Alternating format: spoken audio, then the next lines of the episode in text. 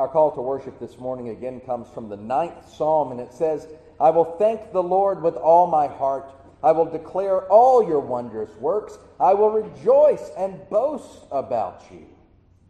I will sing about your name, Most High. When enemies retreat, they stumble and perish before you, for you have upheld my just cause. You are seated on your throne as a righteous judge. You have rebuked the na- nations. You have destroyed the wicked. You have erased their name forever and ever. The enemy has come to eternal ruin. You have uprooted the cities, and the very memory of them has perished. But the Lord sits enthroned forever.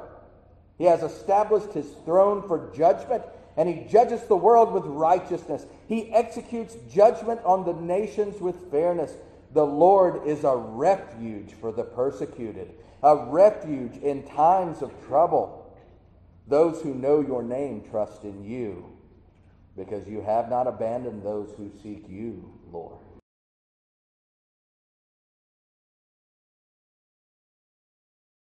Circumstances of him writing this, he was appealing to the Lord for justice. He was appealing to the Lord for relief. And his conviction should be ours, that those who seek the Lord will never be abandoned, that those who trust in the Lord will never be disappointed. We have many reasons to gather for worship at this time, but let these reasons be amongst the highest. Now, as we continue in this time, let's go to our Lord in prayer, after which we'll pray the Apostles, uh, pray the Lord's Prayer and confess the Apostles' Creed. Let's go to him now. Our God and our Father, what a blessing it is to be here, that you have given us this time. Shows so much about who you are and who we are. It shows who we are in the fact that you have created us to be worshipful, all humans, in fact, in your image. And Father, you have given us this time to worship you, and you brought us here to do it. We need this time. And Father, this shows us so much about you, and that you love us enough to provide for us in such wondrous ways. You have worked all things, and it's it's not even a possibility for us to grasp it, but you have worked all things in our lives to bring us to this point right now. So please guide us. Let this time be, be something that, that, that is glorious, that honors your name, because you alone are worthy of honor. Please guide us now by your Spirit. We pray these things in Christ's name, and we also pray as he taught us to pray, by saying, Our Father, who art in heaven, hallowed be thy name. Thy kingdom come, thy will be done, on earth as it is in heaven. Give us this day our daily bread, and forgive us our debts, as we forgive our debtors. And lead us not into temptation, but deliver us from evil. For thine is the kingdom, and the power, and the glory forever. Amen. And now as we say the Apostles' Creed together, let me ask you, really think about these words as you say them. Christian, what do you believe? I believe in God the Father Almighty, maker of heaven and earth, and in Jesus Christ, his only Son, our Lord, who was conceived by the Holy Spirit, born of the Virgin Mary, suffered under Pontius Pilate, was crucified, died, and was buried. The third day he rose again from the dead. He ascended into heaven and sits at the right hand of God the Father Almighty. From thence he will come to judge the living and the dead. I believe in the Holy Spirit, the holy Christian church, the communion of saints, the forgiveness of sins, the resurrection of the body, and the life everlasting. Amen. Amen indeed. And now let's continue in our worship by standing and taking our hymnals, and of course the words are on the screen, as we sing number four thirty-four, Glorious Things of Thee Are Spoken, hymn four thirty-four.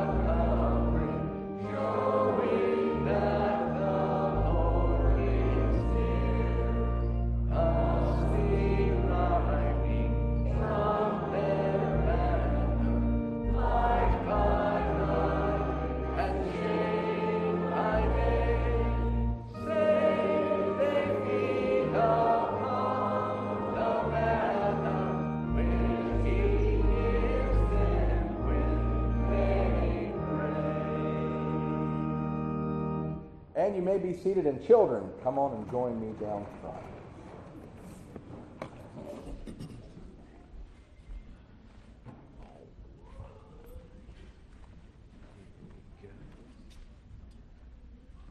We've got enough room today. Well, good morning, everybody. Good morning. That was such a nice good morning. It's so good to see all of you today. I haven't seen any of you since Vacation Bible School. Do you realize that? That was a fun week. I hope it was fun for you. I got to say, you guys wore me out, especially you, Gabe, man. You wore me out in recreation time. It was a long week, but it was a very good week. And we played some fun games. Remember, we played games with ropes, right? Come on down, Sully. There's room right down here, buddy. Here you go. You were there, too. You remember some of those games that we played. We we played games with ropes. We played games with buckets and water. And, and we played games about armor and so forth. And it was a really good time. And I hope that you remember lots of things about Vacation Bible School. But in case you don't, or in case you didn't get to be with us for all the nights, I wanted to remind you about something very important that we learned in Vacation Bible School. In Vacation Bible School, who remembers what the theme was, what it was called? Keepers of the Kingdom. That's very good. And the first night, we talked about the two different kingdoms that are in the world. The kingdom of God, which is good and full of light, and the kingdom of Satan or the devil, which is bad and full of darkness. And throughout the week, you talked all about the different pieces of the armor that God gives us to take our stand against the devil. And that's what I want to remind you of this morning. Does anybody know what the word temptation means? Know what temptation means? You ever heard somebody talk about being tempted? Temptation is a word that describes those times when we want to do the wrong thing instead of doing the right thing. When we know what we should do, but we don't want to do it, right? And when we're tempted, that can be because of our own sinfulness that tempts us, but sometimes the devil or one of his demons tries to get us to do the wrong thing. But God makes a wonderful promise to us in James chapter four, and it's this. It says this. It says, "Be subject, therefore, unto God." Or in other words, obey God. And then he says, "Resist the devil, and he will flee from you." Guys, that's such a wonderful promise that God makes to us there. He tells us that in those times when we know the right thing to do, but we want to do the wrong thing instead, and in those times when the devil is tempting us to do the wrong thing, we should instead remember that we belong to God. And in remembering God, we're to resist the devil. Stand up to him. Tell him to leave you alone. And God promises that he will. Now, I want you all to remember that, because sometimes it's easy to forget that God is with us. And it's easy to forget to do the right thing. But with God's help and by trusting in Jesus, we can follow him. Let's pray. Father, I thank you so much for these children. I thank you for everybody here, because this message is for us as well as it is for them. Help us to remember that by your strength and grace, you've given us the power to stand up to the devil. That when we're tempted to do the wrong thing, we would instead turn to you, remembering that we belong to you. So please work in these children's heart to that end. Work in my heart, all of our hearts, that we would remember these things. And we pray it all in Jesus' name. Amen. All right, y'all can go.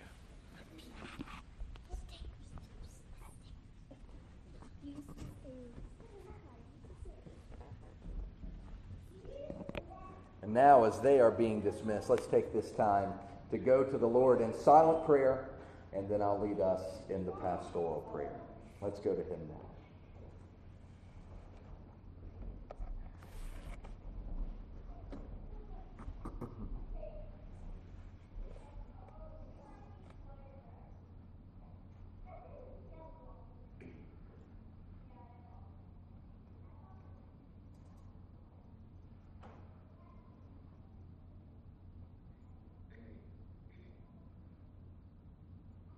Eternal God and Heavenly Father, we praise you for that which we have heard already from your word, that you are the righteous God who judges, that we are to be subject to you, that you are a refuge, and also those things that we have lifted up, that you are indeed glorious. And you're responsible for every good thing that we have. You're responsible for the breath that we draw. You're responsible for the strength that we hold. And you have given to us again and again, not just in small measures, but instead your blessings flow freely, flooding over. Our, as the psalmist says, our cup runneth over. And all because you love us. All for the sake of your Son and our Savior, Jesus Christ. Give us grateful hearts, Father, in pondering these things and considering who you are and who we are. We pray that we would see your glory, that we would behold your majesty, that we would be quick to boast of who you are. And in the same measure, that we would be quick to turn to you in light of who we are. That for those of us who know you, we are redeemed. But we still battle with the old one that dwells inside us. The one that would lead us to do not what you want us to do, but what we want to do. The old one that would lead us to consider our priorities as immeasurably more important than what you would have us do. And though when we take these paths, we face difficulty and we hurt others, we forget. So work in our hearts and continue to draw to our mind who you are, what you have done in our lives, what you have promised you will yet do, and bring to mind the high price that was paid to bring us to you, that it took the blood of, of your Son to save us from our sins, and let us live in light of these things. As we face struggles in this life, again and again, draw us back to yourself, whether it be struggles of the physical variety, and we have folks that are struggling in our midst, Father, that, that want to be here, but they can't be here. Some are facing long-term medical problems, some short-term, and you know all of these situations, so we pray that you would intervene and that you would bring healing and grace and mercy. Still others struggle emotionally, spiritually. We face battles, as, as we've read from your word. The, the devil, the evil one, seeks to devour us. He's, he's roaming to and fro and roaring. And Father, let us never be so prideful that, that we believe our strength comes from us, but instead, by the power of your Holy Spirit, let us stand. Let us stand in Christ Jesus. I don't know what everyone needs here, Father, and in fact, oftentimes I don't know what I need. But I praise you that you are our loving Father, and you know, and you give and give and give. Let us give back to you, not in an attempt to repay you as if we ever could, not, not in an attempt to, to cover our sins as if that were even possible. We have forgiveness in Christ alone. And instead, let us give back to you with a profound sense of gratitude, thanking you for, for what you've done. And let that be contagious, Father, whether it's here in our community or abroad. We, we've all been given the same task, those that have been called by you, and that is to be your lights in the world. Let the world see your church. Let the world see that which it does not have, which it cannot receive by any means other than Jesus Christ. You have designed it so that we would point to your majesty. So let us be about your business as we do these things. Protect us and guide us, empower us to do your will, and we pray the same for those that are in much different circumstances but have received the same calling. Let us all not grow weary in doing good, but let us seek your face. And I pray it all in Christ's name. Amen. As we continue in this time of worship, please take your green Bible song books. I think this is probably my favorite Bible song as we sing number one eighty-eight together, Under His Wings. Please stand with me as we sing one eighty-eight. Under His Wings. Oh.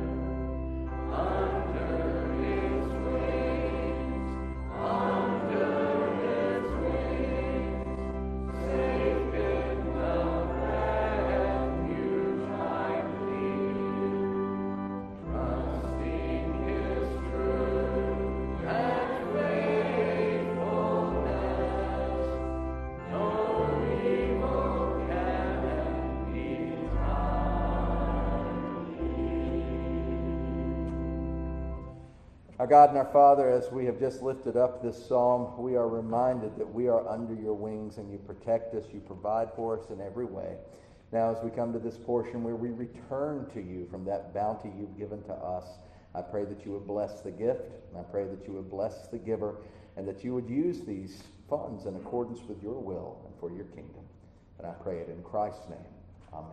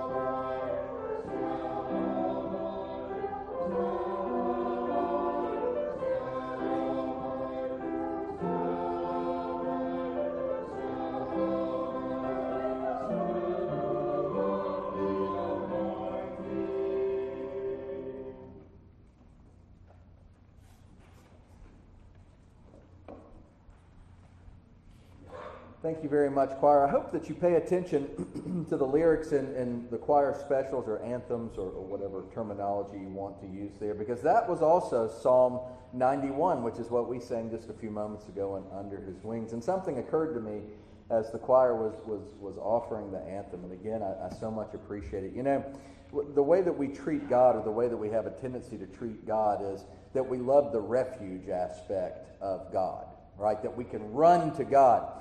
And it's occurred to me, and, and I better be careful here, I'm going to preach a different sermon altogether, but it's occurred to me that we have a tendency to treat God like when you're playing tag as a child. Remember, you'd play tag and you'd have a home, bla- uh, home base, right? It might be a tree or a chair or something like that, and then you run back to the chair, and then you were safe and you couldn't be tagged. And it was, what was the rhyme? One, two, three, get off my granddad's mulberry tree or something. And then you'd have to run again. We like to treat God like that, you know, that he's our home base, and he is. And certainly we can seek refuge in him. That's what the psalm is all about. But don't miss what comes first. He that dwelleth in the secret place, or he that dwelleth in the shadow of the Lord Almighty. You know, we're not to treat God as if he is a home base in terms of we run off and do our own thing, and then we run back real quick and hope that we don't get tagged. We're supposed to stay on the home base, right? We're supposed to dwell in the shadow of the Most High, dwelling in him, trusting in him, not only going to him when we think that we need things. So I think that's a very fitting reminder, especially in light of where we are today. So thank you again, choir. This morning I want to begin with a question, as I often do. What do you do when the world turns upside down? It's very fitting, given the, the choir anthem, given the, the, the hymns that we sung, even the call to worship, which was in Psalm chapter nine. What do you do when the world turns upside down, or at least seems to? You know, the older I get, the more, I, the better I become at distinguishing patterns in life. You can't see them, of course, when they're going on in the moment, but you can look back, and you can see periods of life that are full of relative ease and comfort, right? Not that life is perfect, but, but there wasn't something looming either. But then there are other times when something does loom. Some things take place, like, for instance, the loss of a job, the loss of a relationship, the loss of a loved one, the loss of health even. You, you may be able to look back on times when you were healthy and things were going just fine, and then a medical event took place, and it changed everything. It resulted in loss. Now, maybe you picked up on that key word that I was using over and over again, loss. But the world doesn't only turn upside down when you lose something, no. Sometimes the world turns upside down when you add something, when you add a new complication to life, when, when you add a new relationship, when you add a new job, when you add a new child, a new home, a new fill in the blank. It doesn't matter. Life is in a constant state of flux, you see. And it doesn't matter if you add to it or take away from it. The end result is that you can feel like the world really has turned upside down, or that everything is falling apart. There's other ways to describe that sensation, but hopefully you get the point of what I'm getting at here. Back to the question, when those times come, what do you do? And I'm genuinely asking this question because the world around you, it does lots of things when stuff falls apart and when the world seems to turn upside down. You know, just a few popular ones. Sometimes the world plays games. The blame game is a really popular one, right? Oh my, how it's easy to blame others when things fall apart, to become angry. Sometimes the world throws parties instead. They love the pity party, for instance. A pity party that results in gloom and despair. Sometimes the world thinks the answer is a materialistic thing, so it buys a new house or a new car, goes into debt even more. I'm guilty of that. And sometimes, just sometimes when the world turns upside down, people seek out a new philosophy or a new cause. My goodness, the world can get so spiritual, and it, and it does so, it, it, it, engaging in, in new causes and new ideas. And, and a lot of times the world is just swapping ideals, but, but never really finds any meaning or help, for that matter. Did any of these sound familiar to you? You know, the world is always ready to offer you a, a way to deal with discouragement, a way to deal with heartache. But if you've ever fallen for it, you know that what the world offers doesn't really help. And often enough, it's an attempt to just sell you something or use you. So back to the question, what do you do when the world turns upside down? Well, thankfully, God's Word has the answer. And you guessed it. We find it in the Psalms. And this time, Psalm four. So go ahead and turn to Psalm four with me as we continue in our summer series on the Psalms. Now, as you're turning there, I've mentioned this before, but remember that the Psalms is the songbook of ancient Israel. They didn't have a hymnal. They, they only had the Psalms, and they sang them as a part of their worship. And Psalm four, which is our focus today, was most definitely a song to be lifted up in the synagogue. We don't have the music for it, but we do have the lyrics. We, we've got the words. And what words they are. For you see, it's here that we find the answer to the question. What do you do when your world turns upside down? Let's pray first, and then we'll read. Our God and our Father, please be with us now as we come to your word. We're reminded that this time is not about academics. It's not anecdotal. It's, it's not just something to check off a list. This is a spiritual time, and we need spiritual help. Please guide us now. Whatever things might be chewing away at our minds and hearts that would take our focus away from you, please dispense with those things, Father, so that we would see the truth of your word, yes, but also what we are to do in light of it. Not only because you command us, though that would be enough, but also because you love us, and your word shows us what's best for us. So please guide us now, and we pray it all in Christ's name.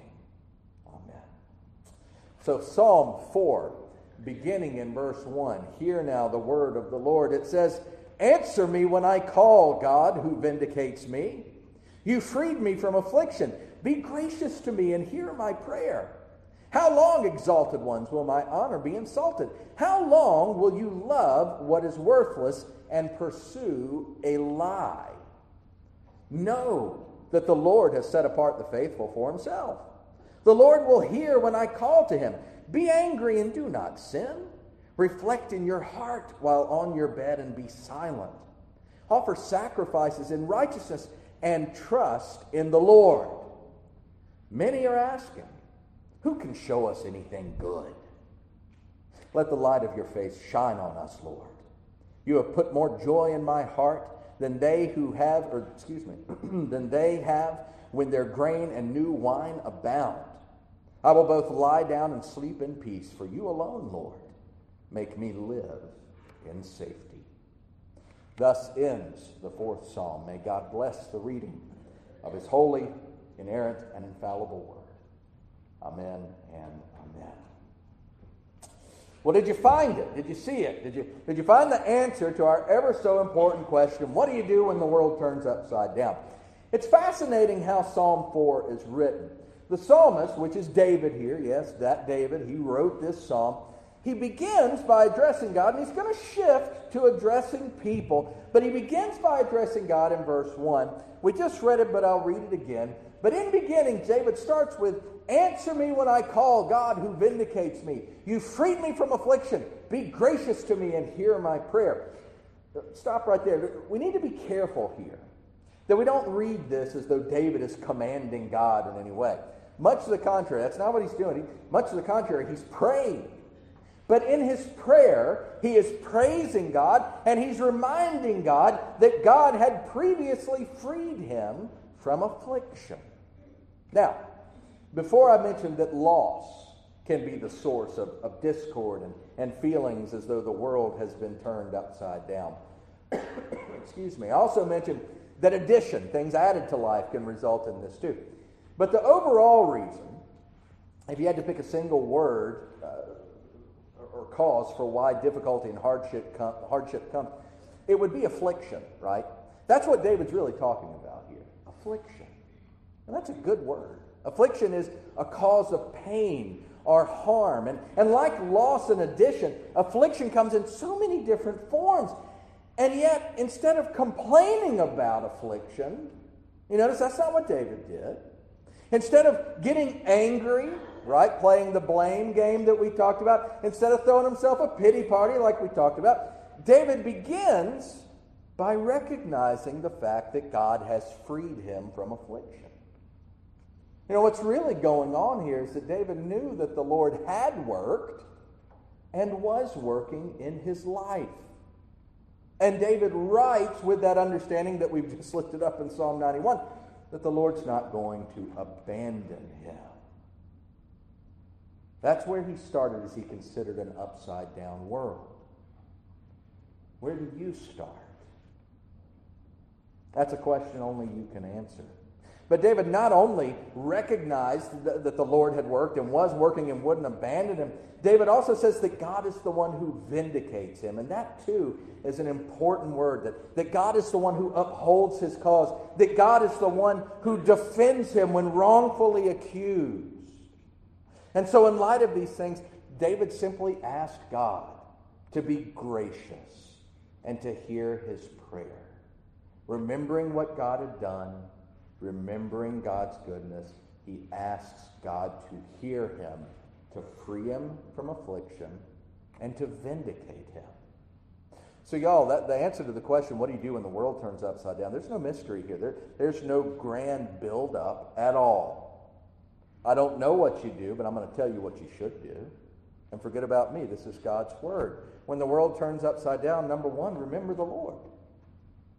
Look back on what he has done for you, and you'll see his faithfulness. But consider also his promises made to you in his word. Number two, ask the Lord to free you from affliction, to relieve you of that which you are facing. God's answer will not always be yes, but he will always come alongside you. But ask him for relief. And finally, ask the Lord to vindicate you. But vindication, that idea of taking up your cause, defending you, there's something built into that in the psalm here. Built into number three, asking for the Lord to vindicate you, it assumes something. And what it assumes is that you are innocent in the affliction that you're facing. Now, y'all, I'm not trying to be hard here. I'm really not. I'm not trying to, to be insensitive or anything like that. But the reality is this, you can't ask God to vindicate you, to take up your cause, to defend you, if you're in the wrong. And thus, we learn something from this, and it's that, y'all, sometimes the affliction we face is the result of our own poor decisions. Sometimes what we're going through when the world seems like it's turning upside down, it, it is. But what we're facing is consequences. You know, it's got to be something that I'm so glad that, that God is God and I'm not, because I can't imagine all the times the Lord has had to deal with me when I've treated something like a cross I have to bear, when in reality it's just the consequences of dumb decisions I made. Now, again, I'm not trying to be hard here. I'm not, I'm not trying to be uh, insensitive. Certainly this isn't all the time when we face consequences and when the world turns upside down. Take David's life, for instance, right? If you look at David's life, you will find times of great affliction that have nothing to do with anything that David did. Really, they don't. Take, take for instance, David and Saul, right? David was out tending his father's flocks. Samuel was the one that showed up looking to anoint a new king. David didn't ask for it, but God chose him to be his man. And as a result, David went through great affliction. He didn't do one thing to bring that trouble on himself, but it came all the same, because David was God's servant, and the people that hated him really hated God. All right? And sometimes the affliction that you and I face, when our world turns upside down, doesn't have a thing in the world to do with anything that we did. Sometimes people are just ugly. Y'all know that. Sometimes people are just mean. There are people out there that can't be happy unless they got something to be upset about. And you probably know people like that, right? They're, they're out there.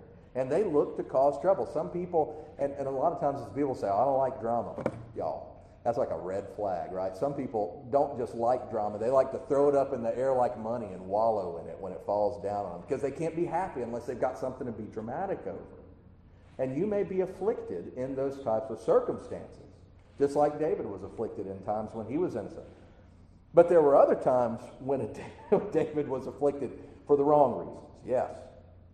Sometimes David brought hard times affliction on top of himself. His episode with Bathsheba is just one example.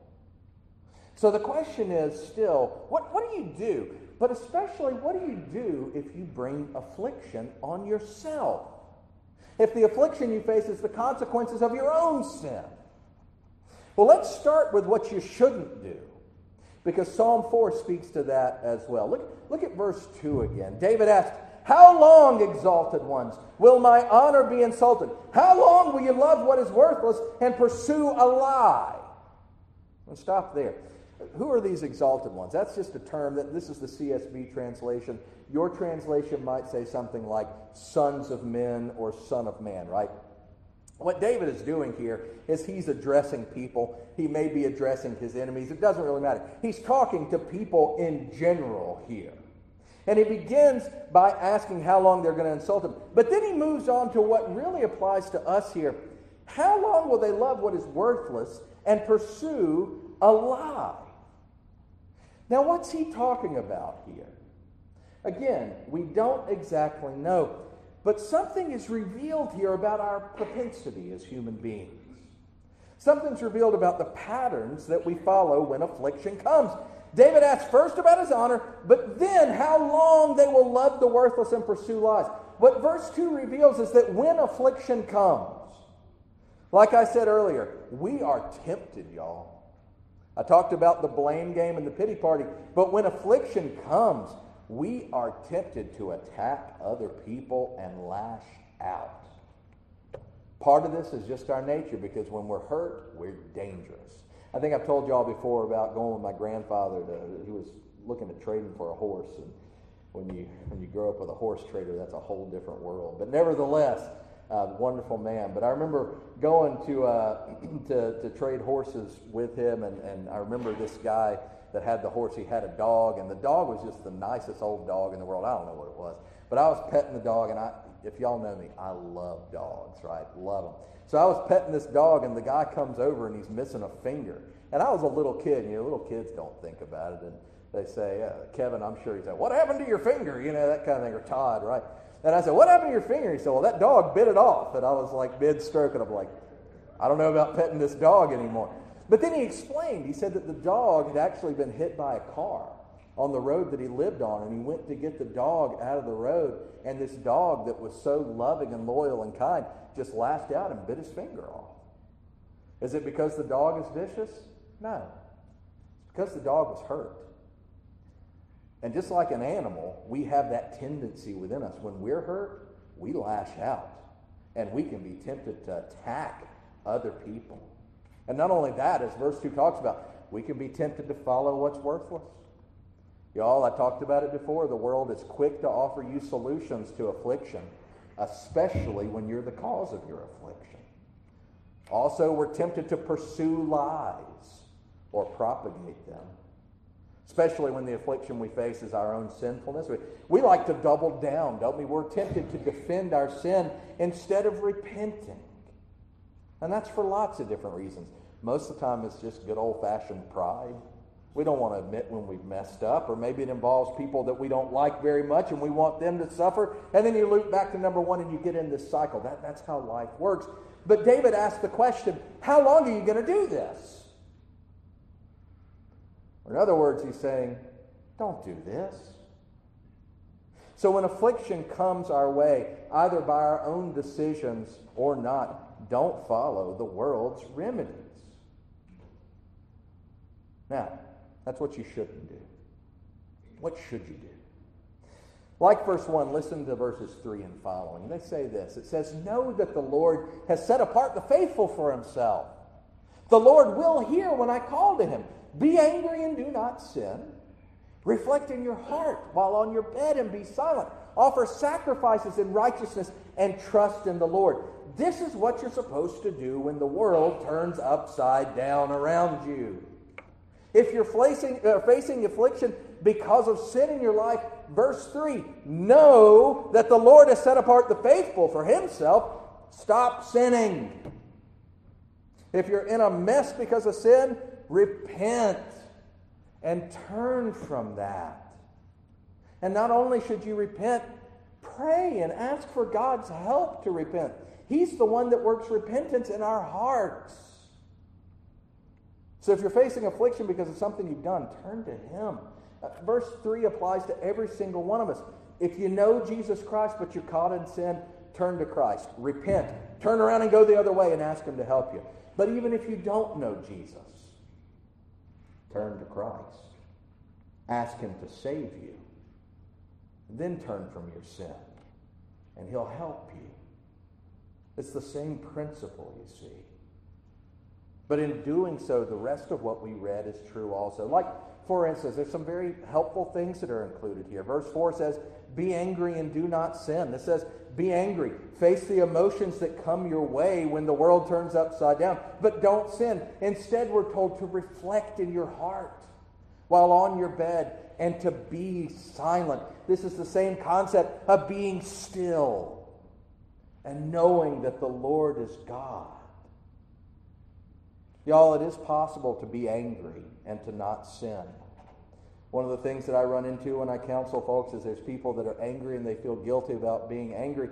And my response is, do you really think the Lord would have you be okay about these things done to you? Now, you don't get to be angry at people that you've sinned against, that are upset about you sinning against it. But if you're the one that's afflicted by somebody else, you're not supposed to feel nice about these things.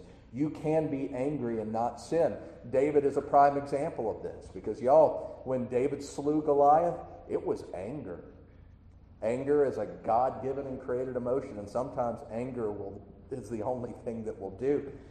But David had righteous anger. And that's what we're told to have. And if you read between the lines here, we're told that we should face the emotions of affliction, but not sin in facing them. You know, we're really good at putting on a front. We're really good at pretending, at pretending as though things haven't happened, but it will eat you alive. Deal with it. Face that emotion. But at the same time, turn to the Lord and dwell on him. Verse five is also very helpful in what we're to do. Verse five says, offer sacrifices in righteousness and trust in the Lord. Now, the sacrifice thing, let me just deal with that. This doesn't mean animal sacrifices on some altar in your backyard. It means serving the Lord with joy. What do you do when the world turns upside down? Well, I'll tell you, the worst thing you can do is lock yourself away and stew on the source of your affliction. We're told here instead to focus on the Lord and to serve him, to trust in him. Y'all, I, I shouldn't have to tell you this. There's a lot of wisdom in that old saying, idle hands are the devil's workshop. If your world feels as though it's turned upside down, the worst thing you can do is just lock yourself away and baste in your own juices of, of anger and hurt and heartache. That's what the devil wants you to do, because the devil wants you to feel as though you're entitled to hurt whoever you want to hurt and convict whoever you want to convict in your heart. Instead, the Lord calls us to himself. Now realize, I'm, I'm not saying your affliction isn't horrible. I'm not saying that your world isn't upside down. Y'all, the fact of the matter is this. When the world turns upside down, nothing seems right. But more importantly than me saying that, God realizes this as well. That's why if you're hearing all this and you say, well, yeah, that's really easy for you to say, consider what the psalmist says next. Because, y'all, he nails it. Verse four, or excuse me, verse six a, the psalmist says, many are asking, who can show us anything good? You ever been afflicted to that point where something happens and it's just so terrible, or it's so unthinkable, or, or you find yourself at a position in life that you never thought you'd be at, and you just say, is there anything even good anymore? Nothing's like it used to be. Who can show us anything good?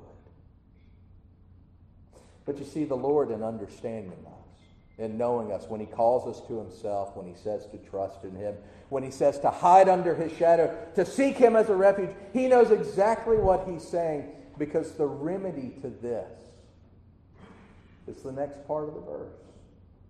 When David concludes, let the light of your face shine on us, Lord. The ultimate answer to what to do when the world turns upside down. What do you do? My friends, you're to turn to Christ. Turn to Christ because there's not a single temptation you've had that he doesn't understand. We find that in Hebrews. He's tempted in every way but didn't sin. There's not a single emotion that we have that he didn't have either. There's not a single bit of affliction we have that he can't understand. But also turn to Christ, because as we learn in Ephesians three twenty, he's the one that is able to do exceedingly abundantly beyond anything we could ever ask or imagine. This is the God we serve. He's the God of redemption. He can change any situation at any time. But do you trust in him? Will you turn to him, or will you do what the world wants you to do that you know doesn't work? Will you trust in him? It is my sincerest prayer that you will, because it is when you trust in the Lord through his work in your heart that you too can say what David said. And with this we end, with him saying, "You have put more joy in my heart than they have when their grain and new wine abound. I will both lie down and sleep in peace. For you alone, Lord, make me live in safety." David's world was upside down, but he ended with peaceful sleep. Not because of his power, not because of the situation he faced, but because of the God that he served and loved, that God that loved him. Let's pray.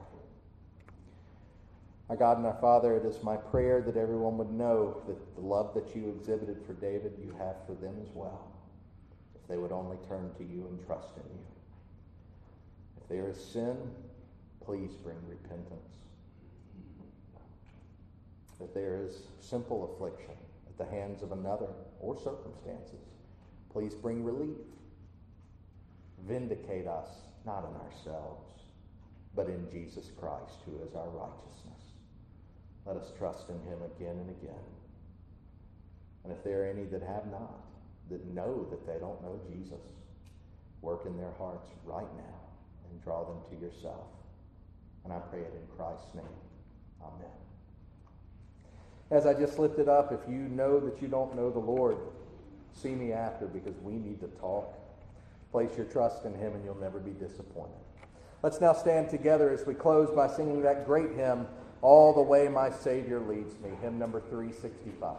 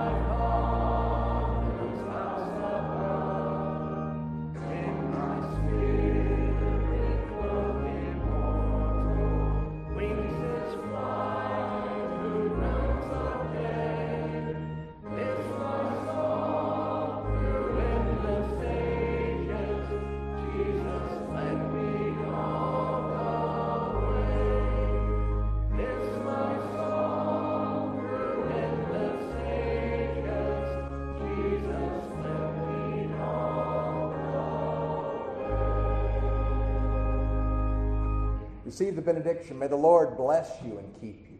May the Lord cause his face to shine upon you and be gracious to you. May the Lord lift his countenance upon you and give you peace, both now and forevermore. Amen.